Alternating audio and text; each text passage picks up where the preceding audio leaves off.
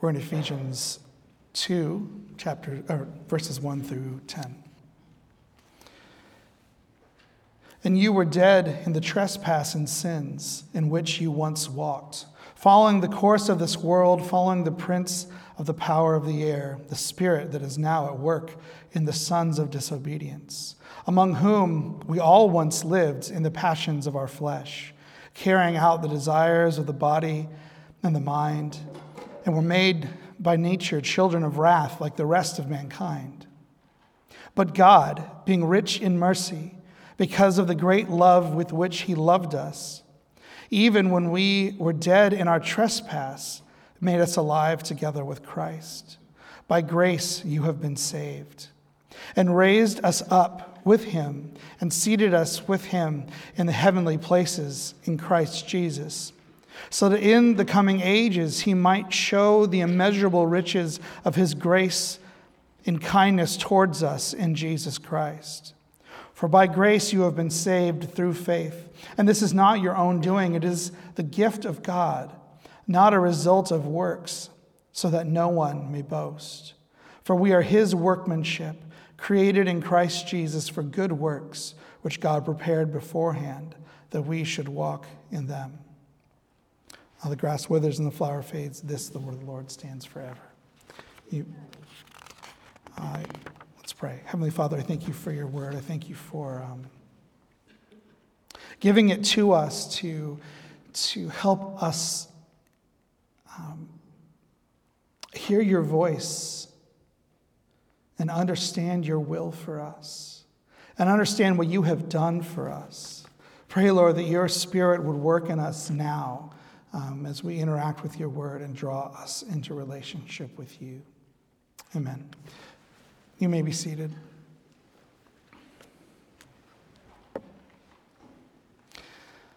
So, I'm going to start a timer really quick. It's for all your old sake.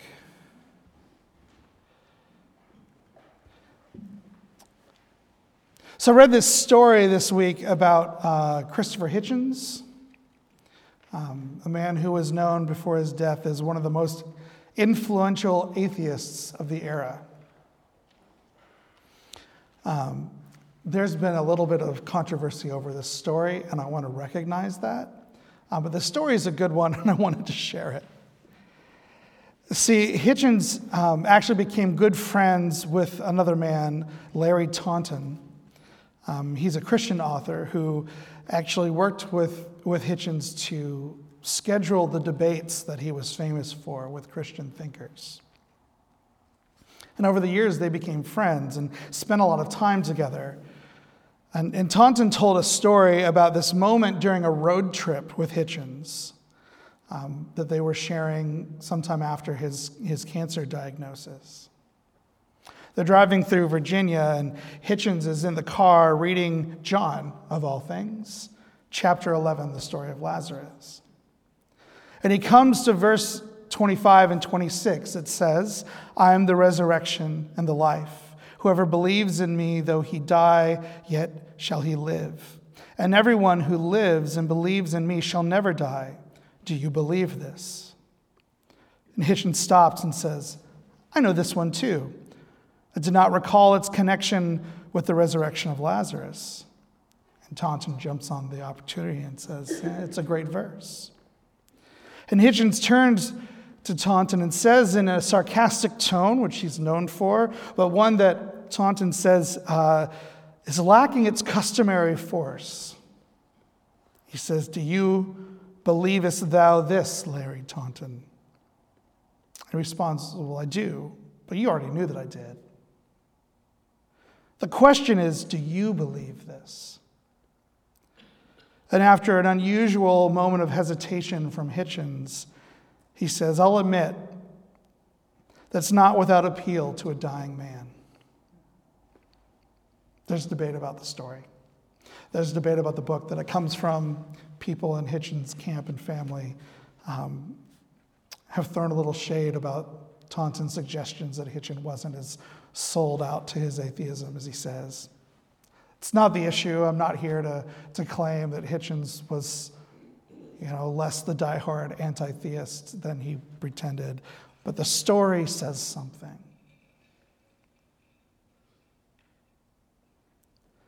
We're going to talk about resurrection today. Actually, I, pre- I preached this passage on Easter one year. And resurrection is the central claim of the church, it's the keystone of our faith. And whatever you think about the resurrection of Jesus Christ, we all have to admit, if only for a brief moment, that if it is true, the implication that it has for dying men and women is profound. And in case there's any confusion, I want to make two statements, make them absolutely clear from here. First, we are all dying men and women. There's no way around it to deny it as foolishness. And second, the resurrection is exactly why we follow Jesus Christ. To believe in Jesus Christ is to believe in the resurrection. It is the heart of our belief that Jesus Christ, the Son of God, took on real humanity, actually died a physical death, and then literally, not figuratively, not in some story, but literally raised from the dead in his physical body, and that body is alive today, seated at the right hand of God. To deny the resurrection is to deny Christ. Full stop. It's non negotiable. Because without the resurrection, none of the promises of Christ have any bearing. This is why Paul makes the resurrection central to his argument here to the Ephesians. Last week, we talked about God's power, this power that is greater than all other powers. And Paul had the, the audacity to say that it was demonstrated the most clearly not in an act of creation, not in an act of warfare and might, but in the act of the resurrection of Jesus Christ. He said in chapter 1, 19 through 22, the immeasurable greatness of his power towards us who believe, according to the working of his great might that he worked in Christ when he raised him from the dead and seated him at his right hand in the heavenly places, far above all rule and authority and power and dominion, and above every name that is named, not only in this age, but in the one to come. And, and let's think about it. Jesus overcame death. That's the claim of Christianity. That one power that defeats all of us. Doesn't matter who you are, doesn't matter where you come from or what you've done in your life, how much wealth or power or prestige that you've built up. Death wins, it beats us all. Death is the scariest, biggest, most unstoppable power that the universe knows. Every single culture has pictured death in this way. Death is a deeply powerful force. That's why the claim of resurrection is so absurd. No one escapes death. And it's why it's so powerful in every culture that it's presented in, because no one escapes death. In this story, we know that death is more than just a power. It's the ultimate curse. Like we are told in Scripture that death is the consequence, the ultimate consequence of all human rebellion against God. That in sin we will surely die, we're told in Genesis. Words that express the unescapable power of death for all of humanity. And then even Jesus dies, even God dies. Many times throughout history, when Christianity came into a new culture um, and was presented to people, it was mocked as that religion where the God dies. You worship that dying God.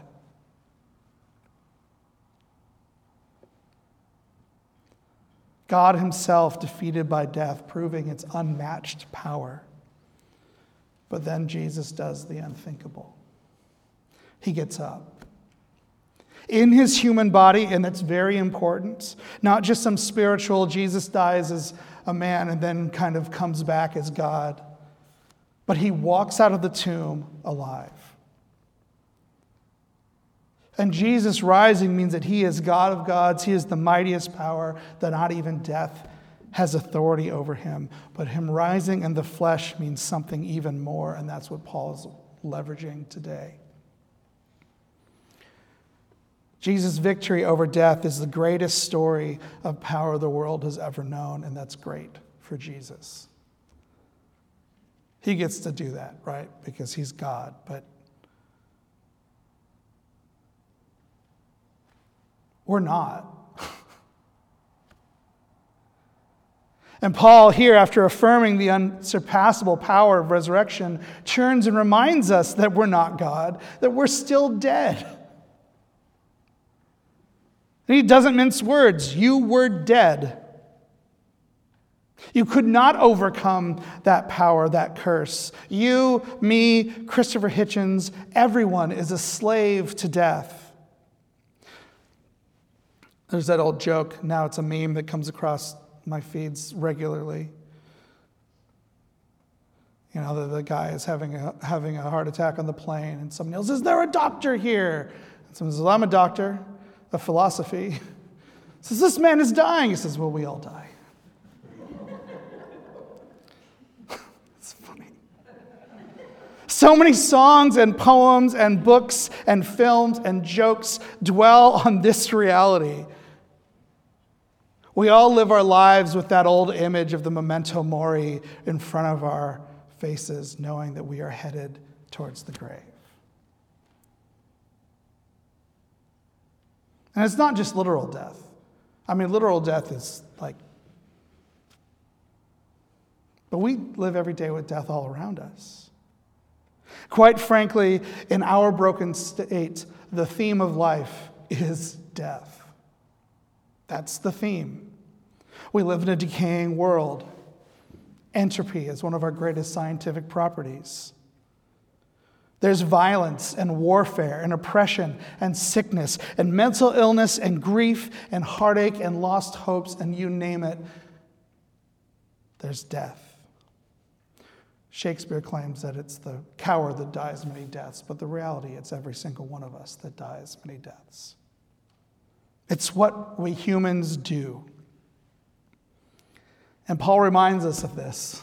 He reminds us of our sin and our trespass because sin is the source of death. And I know sin is an incredibly unpopular world, a word in our culture.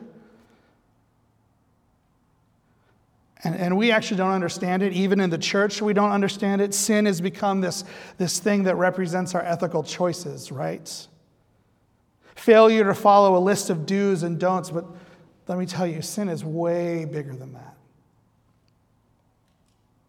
If we look back on sin's entrance into the world in Genesis 3, we see that it's something so much bigger than just don't do this and do that. It is a fracturing and a twisting and a perverting of God's very good creation. It is the complete deviation from God's purposes that all happened at the fall. It's the breaking of the world, it's the destruction of our relationships. It is what we do, but it's also built into who we are and the world that we live in. Paul describes this by calling us children of disobedience. That's our heritage children of sin, children of brokenness, children of decay, children of death. It's in our very nature. And as much as we hate the concept of sin, honestly, We know that it's true. Every single one of us, religious, irreligious, we know it deep in our bones. We don't call it the same thing. We might push against it, but we know it. Like, do you really feel like this world is what it was meant to be? Do you turn on your news feed and think, yeah, this makes sense? Do you see suffering and sickness and grief and hatred and oppression and not think something's wrong? Do you really look at yourself and feel like you are who you meant to be? Every aspect of our lives are broken. Our choices, our physiology, our relationships, our desires, our very identities. You can call that what you will, but Scripture calls that sin. And very few people would deny that whatever that is, that it exists. And the powers that Paul is addressing in Ephesians the world, the devil, and the flesh these are the natural inheritors of a world and a people that are broken in sin. And he names them here. I've been throwing those terms around for the last few Sundays, but this is where they come from in Ephesians, right in this passage. And he ties them to sin and trespass. He says, We're dead in sin and trespass. He says that we're following the world, its strife and its hatred and its conflict. He says that we're following the prince of the air. This is the devil. Deeply beholden to those evils that we fear. He says we are living in the passions of our flesh, giving ourselves to perversion and greed and pride and any number of vices. And Paul tells us this is all of us, every single one of us. No matter who you are or where you come from, no matter how much you've built up or how much you've worked on your own identity or how much you've done anything, you are dead in these things. And in time, you will succumb to death itself. Man, that's bleak. Sorry. I can't do anything about it. I'm under the same curse. I'm living in and marching towards the same death that everyone else is. None of us can do anything about it. But God. Those two words in verse 4 are beautiful.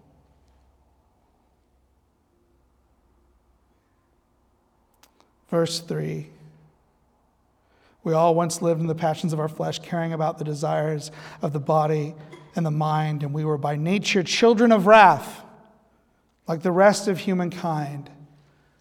But God, being rich in mercy, but God. You are all dead. There is nothing you can do about it. But God. You are a slave to the world, the devil, and the flesh but God. All is tragedy, all is suffering, all is sin, but God, being rich in mercy because of the great love with which He loved us, even when we were dead in our trespass, made us alive together in Christ. This is why the resurrection of the body is so important, by the way.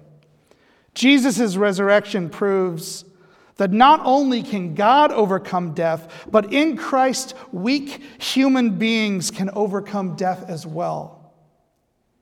And Jesus takes his body out of the grave, and he takes us out of the grave with him. This is why we're here. This is why the resurrection is so essential to our belief. Our hope is the truth that God, the one who was rebelled against in the first place, the one whose very good creation was shattered and perverted by the sin and death of our rebellion, the one offended, the one insulted, the one abused, the one demeaned by our trespass doesn't leave us in the hands of sin, doesn't surrender us over to the world and the devil and the flesh, but he rejects death as the theme of our life.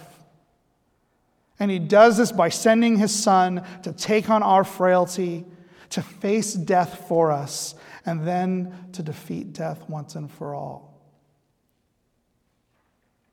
But God made us alive with Christ.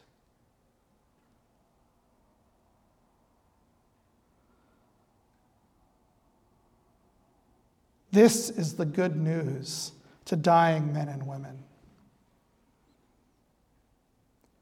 He takes the unequaled power of Christ's resurrection, a power integral to Jesus himself. He applies it to us dead people, and he resurrects us with Jesus Christ. Like literally. Yeah, there's a whole lot of figurative speech in here that we can apply over all these areas of life, but you know, if you just want it cut and dry, you and I, who will still die, one day will step out of the grave. Literally. We believe in resurrection. These bodies will be risen and renewed. This creation will be made new and repaired. And we will live resurrected with him forever. And I know that's crazy. But it's true. Like, really true. And because it's true, this means that death has no hold over us. And neither do the powers that ally itself with it. You who were dead in your sins are now alive in Jesus Christ. Now, this is what we celebrate every Sunday, partially because it's amazing. God is powerful, but mostly for kind of selfish reasons. Because the fact that he is risen, it means that we are risen as well in him. But wait, there's even more. Like that isn't enough. Paul then turns and he wants the Ephesians and us to understand something that not only are they free from the reality of death. Not only are they raised with Christ, but they are also seated at the right hand of God, victorious over the power of sin and death. See, in him you have overcome death, and in him you are free from the power that once oppressed you. This is a theme that's repeated over and over again in Ephesians. In him you are seated at the right hand of God over all of the enemies of this life. He has had victory so that we can sit victoriously. And who we are as the church flows from that position of victory. Not just a position of being rescued and resurrected, those are true. But it flows from this position of being seated with Christ above these powers of the world, the devil, and the flesh. And if we come to accept that and hold on to that, that is that changes the whole dynamic of who we are. But here's the question that I ask because I'm self loathing and I always ask myself this question why? Why? Why does God, who is this powerful, do this for me? It's quite simple. It's because this all powerful God is as all loving as he is all powerful.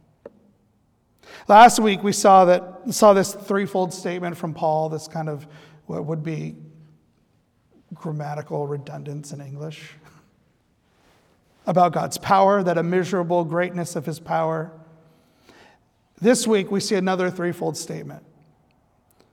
He says, God, rich in mercy because of the great love with which he loved us. And actually, mercy here in the Greek um, is a word that translates uh, an Old Testament Hebrew word, um, one of the most important words in Scripture, chesed, which is the covenant, steadfast faithful love of God, the love that He specifically has for His people, His loving kindness.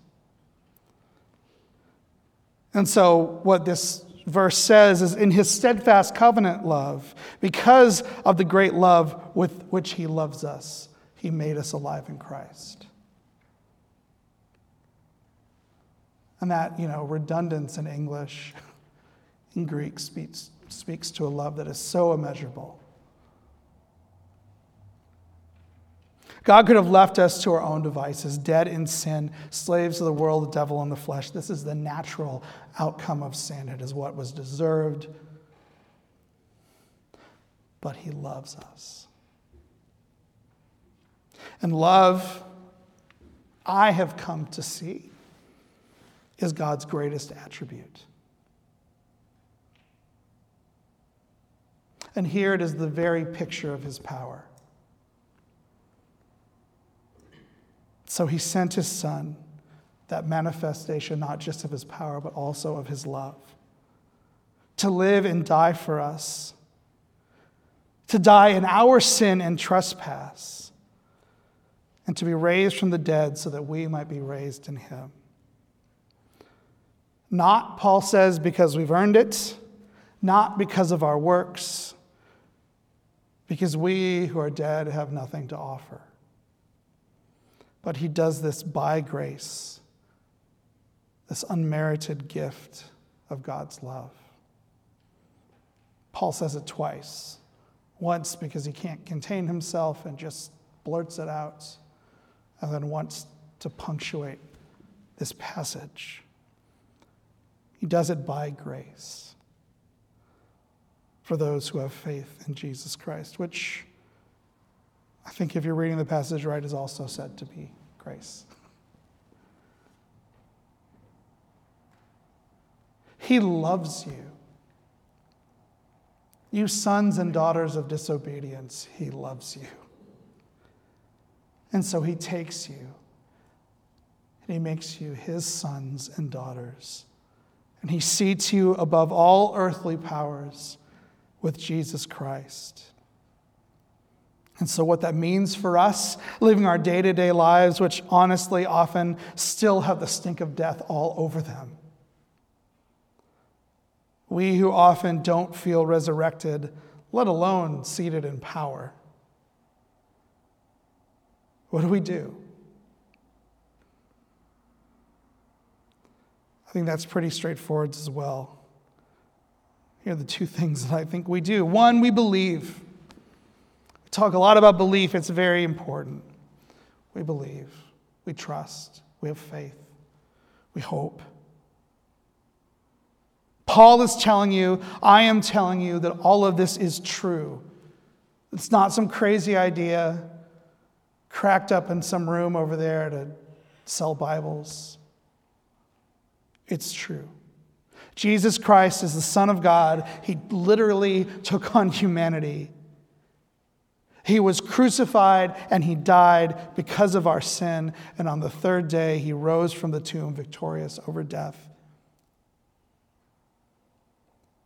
Believe it. But also believe that you were dead in your sin. You are too broken to save yourself. You are a slave to the world and the devil and the flesh like all the rest of us but by the grace of God because of his love. If you believe, you too will step out of the tomb and have victory over the world and the devil and the flesh. Believe this in no resurrection. Know it. Now you know it in part. Still seeing the grip of the world and the devil and the flesh, that curse of death trying to hold on, but starting to slip away. But someday you'll know it in full a renewed person in a renewed creation where every tear is dried and all things are made new. That's the first thing. Believe. Second, we need to see that as resurrected people in Christ, you are called to a resurrected life. This whole passage is framed um, by this thing we call an inclusio. And that's when, when a, a passage or an idea is, it begins and ends with a similar idea. It holds everything else in that tension. In verses 1 and 2, it said, In the trespass and sins in which you once walked, describing our life under death. And then in verse 10, it says, We are his workmanship created in Christ for good works which God prepared beforehand that we should walk in them. This idea of walking a path, this is a picture of our life, our purpose, our conduct. One that, in Paul's understanding, once was characterized by death, sin, and trespass. But now we are resurrected and we are alive, and the, our walk changes into something that is characterized not by death, but by Jesus Christ. Paul firmly rejects works as the basis of our salvation. Let's not be confused. But he also recognizes something that when we are made alive in Christ, when we are taken away from that old grip of death, something changes. Our lives take on a new direction. And he will delve into this in detail in the second half of his letter. But for now, brothers and sisters, understand if you are alive in Christ, you have been placed on a new path, one that is no longer a march towards death. It is no longer a path of worldly animosity. It is no longer a path of oppression and fear of the devil. It is no longer a path of the passions of the flesh. Is a path of the righteousness and justice and peace of Jesus Christ. It's a path of love. You will not always walk it well. Trust me. It's an incredibly difficult path and it is a lifelong struggle. But to be alive in Christ is to walk a new path and to do so with a new confidence that you share the power of God that was manifested in Christ. That you have access to that power of resurrection. Jesus Christ has brought you to this. He who was dead in our sin has overcome death. And by the grace of God, we who were dead in our sin have overcome death and been resurrected in him. Let's pray. Heavenly Father, oh,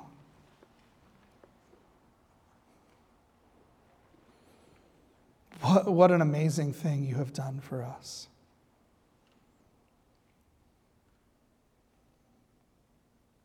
That you have, have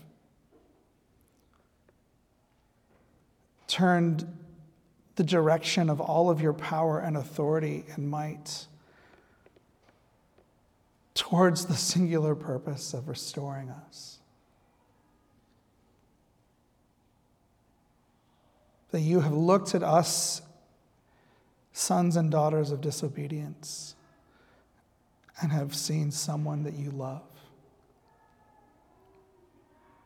And sent your son to live and die and be raised again so that we might be raised again.